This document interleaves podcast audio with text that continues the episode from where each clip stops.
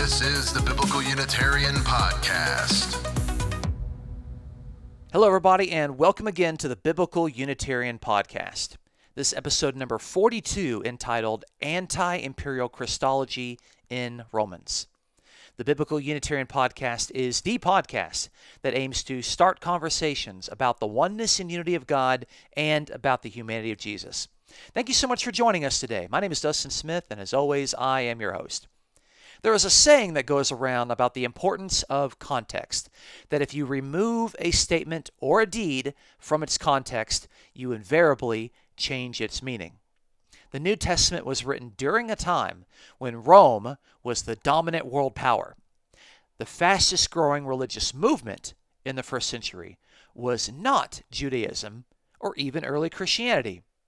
Rather, it was the movement that worshiped the emperor his family, his rule, and his accomplishments. Scholars and sociologists have labeled those who participated in this movement of emperor worship as the imperial cult or the Caesar cult. The emperor was highly praised and was celebrated with festivals, games, statues, temples of worship, inscriptions, and even sacrifices evangelists and missionaries for the early Christian movement soon found that their conviction that Jesus is the resurrected and exalted Lord of the world was a threatening theological and political claim for those who worship the Roman emperor as the exalted Lord. One such casual mention within the New Testament of this conflict appears in Acts chapter 17, which says, when the Jews did not find them, they began dragging Jason and some brethren before the city authorities, shouting, These men who have upset the world have come here also, and Jason has welcomed them, and they all act contrary to the decrees of Caesar, saying that there is another king, Jesus. That is Acts chapter 17, verses 6 through 7. There we can see that the claims that Jesus is a different king was offensive and subversive to the claims that Caesar is king. This episode of the Biblical Unitarian Podcast seeks to examine how Jesus Christ was preached within the Roman Empire that understood early Christian claims as an assault to the claims of Caesar. Specifically, this episode will look at Paul's letter to the Romans. If there was any congregation that was inundated with Roman political propaganda, it would certainly be the believers living in Rome. So it is interesting to see how Paul goes about exalting the risen Jesus to an audience who knew full well that these claims were hostile to the imperial cult. The goal of this week's episode is to gain a better understanding of how Paul taught and understood the person and work of Jesus Christ when he is depicted as one who subverts the person and work of Caesar. So let's begin in our first point. Our first point is looking at the beginning of Romans, and we'll look at the first five verses of Romans chapter 1.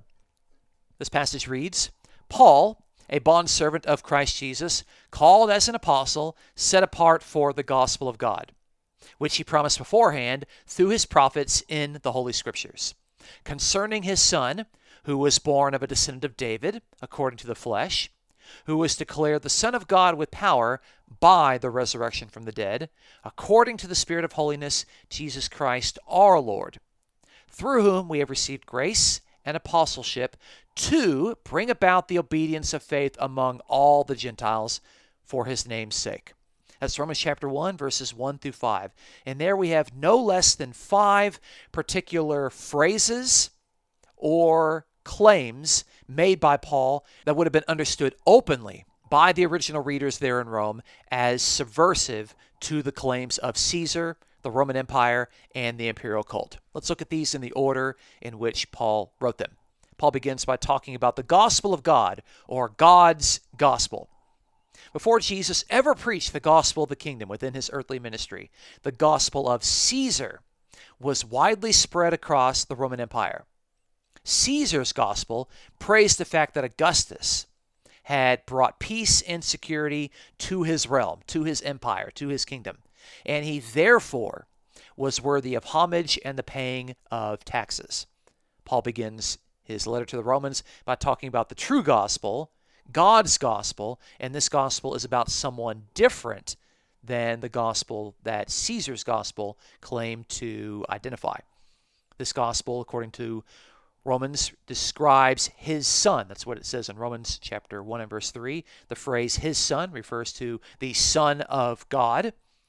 And when one of the Roman emperors would die, he would be deified and exalted to heaven, thus making the newly appointed emperor in his place the Son of God. So there we see that the deceased and exalted emperor would be deified to the status of godhood, and thus his son would be understood as the Son of God. So the Roman emperor was understood widely as the Son of God. But Paul begins Romans by talking about the true Son of God, Jesus. And thus, this is a subversive claim to the statement that Caesar is Son of God. Paul's gospel concerns Jesus as the descendant of David. And it's interesting that David here is specifically mentioned. Out of all the figures in the Hebrew Bible in the Old Testament, why mention David? Well, it's because religions that were ancient were highly valued in the Roman Empire. This is why Judaism, despite being mocked by pagans, was nevertheless respected for being old and ancient. Rome prided itself on also being old dating their founding back to around 700 BC to its founding by Romulus and Remus. David, however, goes back to 1000 BC and is thus more ancient and better than Rome. So to identify Jesus as the person being described in the true gospel, in God's gospel, Jesus being the true Son of God, is someone that was preceded by David. David was the king of the Israelite kingdom, and David is someone that lived a thousand years ago, and a thousand is much larger than 700. So the claims of Jesus as the true recipient of this lordship is a claim that is much bigger than the claims that anyone within the Roman Empire or any of the Roman emperors could ever claim because they could only trace their kingdom's founding to 700 years ago. And we also see that Jesus is our Lord. He is the Kyrios that belongs to believers. Lord was the most common title given to the Roman emperor. If you lived in the first century Roman world and you were to ask someone on the street, Who is the true Lord? they would answer very honestly, Caesar is Lord. The lordship of Caesar was promoted on coins, in inscriptions, and it was confessed widely by many people. Thus, for Jesus to be hailed as the true Lord and as the Lord of these believers, this was an assault and it was subversive to the claims that Caesar was Lord. And lastly, Paul talks about that Jesus, as the risen Lord, is the one that is to bring about the obedience of faith among the Gentiles this phrase, the obedience of faith among the Gentiles. The Roman Empire was lauded for having conquered the Gentiles, bringing them into an era of peace and security. The response of the Gentiles was thus to give their loyalty and their homage to Caesar. But if Jesus is the one who is to receive the obedience of faith among the Gentiles, then this is taking away the homage and the loyalty that the Gentiles would be giving to the Lord Caesar. So if this response was formally given to Caesar, then now this is being drawn to Jesus, and this is thus subverting the claims of Rome and their political ideology. So there we see in Romans chapter 1, verses 1 through 5, five particular phrases the phrases of God's gospel, his son, meaning the Son of God, descendant of David, Lord and the obedience of faith among the Gentiles were all likely understood as openly subversive. Paul didn't even beat around the bush or hide this fact. He was openly subverting the claims of Caesar, the Roman Empire, and the imperial cult. And he didn't waste any time. He began it within the first five verses of his largest letter. Point number two is looking at the middle of Romans. Here we can look at a famous passage, Romans chapter 10 and verse 9, which says that if you confess with your mouth Jesus as Lord and believe in your heart that God raised him from the dead, you will be saved. That's Romans chapter 10 and verse 9. There we can see that the object of the verb confess in the accusative is Jesus as Lord. More specifically, in the Greek text, it's Kyrion Iesoun, the Lord Jesus. Jesus as Lord is an acceptable translation, but more specifically and more appropriate for our context, it is confessing the Lord Jesus. For Paul, to confess Jesus as Lord was to openly deny any claim that Caesar is Lord. We've already seen earlier in Romans chapter 1 that Jesus is our Lord, the Lord that is belonging to the true believers. The Lord belonging to the true believers was not Caesar, it was not the Emperor Nero, it was the exalted and risen Lord Jesus.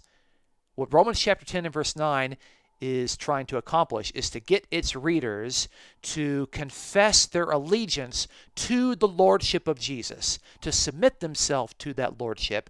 And by doing so, they are cutting themselves off from any solidarity with the Lord Caesar, with the Lord Nero, and they are cutting themselves off from submitting to Caesar's lordship.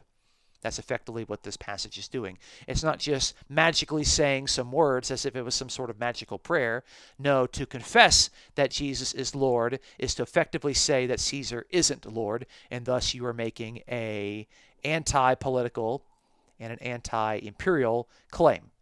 We've already seen in Acts chapter 17 that this sort of claim was threatening to people, and this is very likely why Paul was put into prison for so many years of his Christian ministry because Paul was going around claiming that Jesus is the true Lord, and this was something that got him into trouble many times.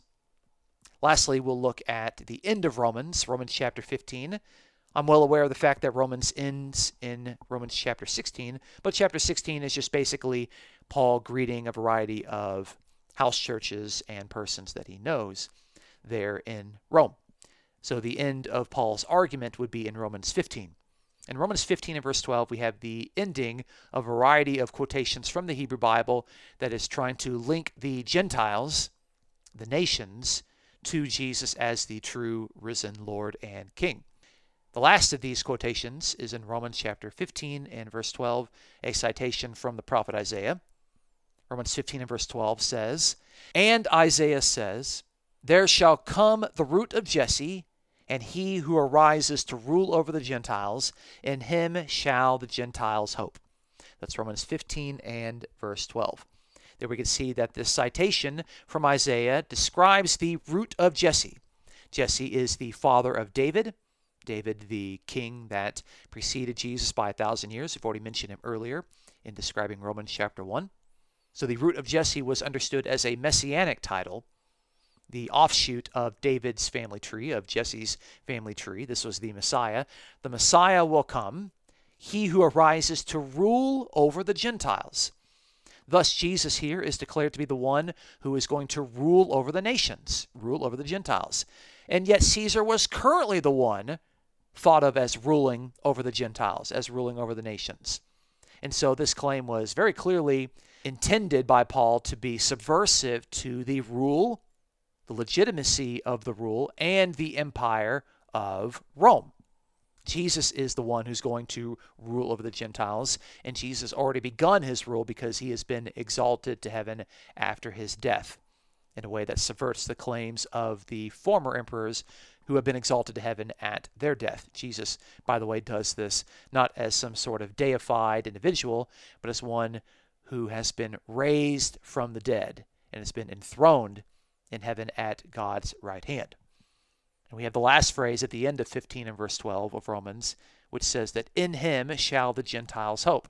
And this was another subverting of the imperial claims, which sought to draw the allegiance of those living in the Roman Empire to the emperor.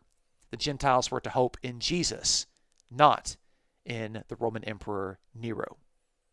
So, in conclusion, we have observed that, number one, when placed within their appropriate context, many of the descriptions of Jesus Christ made by Paul in Romans are deliberately subverting the claims of Caesar, his lordship, and his rule. And lastly, we saw that by using Jesus to make a parody of Caesar, Paul sought to encourage his readers to solidify their allegiance to Jesus rather than to serve two different and mutually exclusive lords. If you enjoy the Biblical Unitarian podcast, please consider supporting us. To give by PayPal, use the link that is attached to this episode's description, or you can also check out the link that is embedded in the Google document that has the notes from this particular teaching. Thank you so much for joining us today at the Biblical Unitarian Podcast. My name is Dustin Smith. Until next time, you folks take care.